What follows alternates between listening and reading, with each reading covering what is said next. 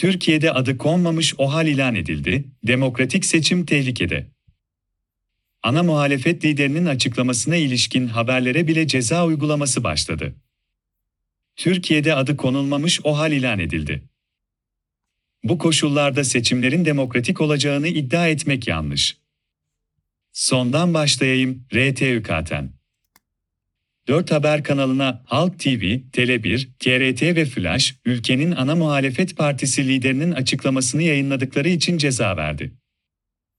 İktidarın ihtiyacına göre ceza yağdıran RTÜK'un iktidar tarafından atanmış üyelerinin geldiği son nokta Türkiye'de rejimin durumunu da ortaya koyuyor. Uzun zamandır her konuda kendince iktidara muhalefet ettiği gerekçesiyle kanallara ceza yağdıran bu isimler çıtayı öyle bir yere koydular ki, zaten uzun süredir bahsedilemeyen medya ve basın özgürlüğü tamamen bitirilmiş olacak. Konu bir avuç itiraz eden medya kurumunun gazetecinin korkup bundan vazgeçip geçmeyeceği değil. Ki vazgeçmeyecekler. Ama rejimin ve elemanlarının geldiği nokta ortada kısa bir süre sonra çıkacak ve adı sosyal medya yasası olan düzenlemeye gelince. Türk Ceza Kanunu'na eklenecek bir maddeyle halkı yanıltıcı bilgi yayma adıyla yeni bir hapis cezası üretiliyor. Üretiliyor diyorum çünkü tasarının 29. maddesinde durum şöyle tarif ediliyor. Sırf halk arasında endişe, korku, panik yaratmak saykiyle, ülkenin iç ve dış güvenliği, kamu düzeni ve genel sağlığı ile ilgili gerçeğe aykırı bir bilgiyi kamu barışını bozmaya elverişli bir şekilde yayan kimse bir yıldan üç yıla kadar hapis cezası ile cezalandırılır.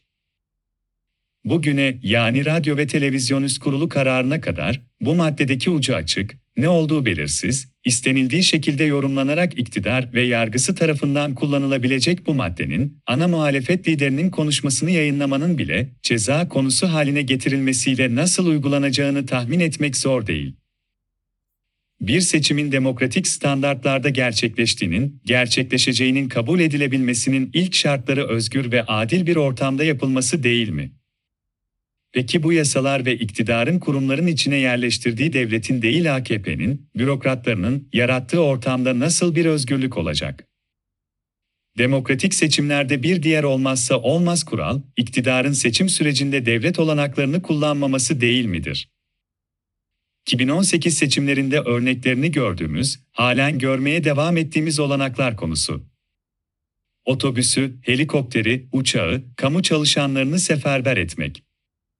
Varsa, kaldıysa, maddi olanaklardan seçmenini potansiyel seçmenini maddi olarak desteklemek. Demokratik seçimlerde bir diğer kritik nokta. Bağımsız yargı. Hem süreçte iktidarın yol temizliği için hem seçim gecesi kararları açısından olmazsa olmaz değil mi? Demirtaş'tan Kaftancıoğlu'na alınan kararlar, İmamoğlu'ndan Kılıçdaroğlu'na alınabilecek kararlar konusunda çok net sinyaller vermedi mi vermiyor mu? Yıllardır seçim gecesi İlincilçe'nin en kıdemli hakiminin nezaret ettiği seçimleri, son kanunla çoğu Adalet ve Kalkınma Partisi iktidarı sırasında göreve gelmiş birinci derece hakimlere havale etmenin gerekçesini, hakkaniyette açıklayacak tek bir iktidar mensubu var mı?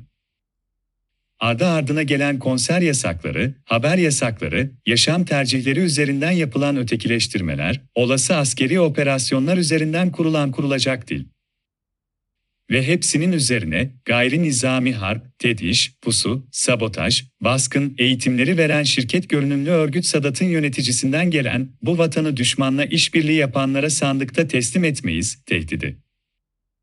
Açık ve net şekilde söylemek lazım.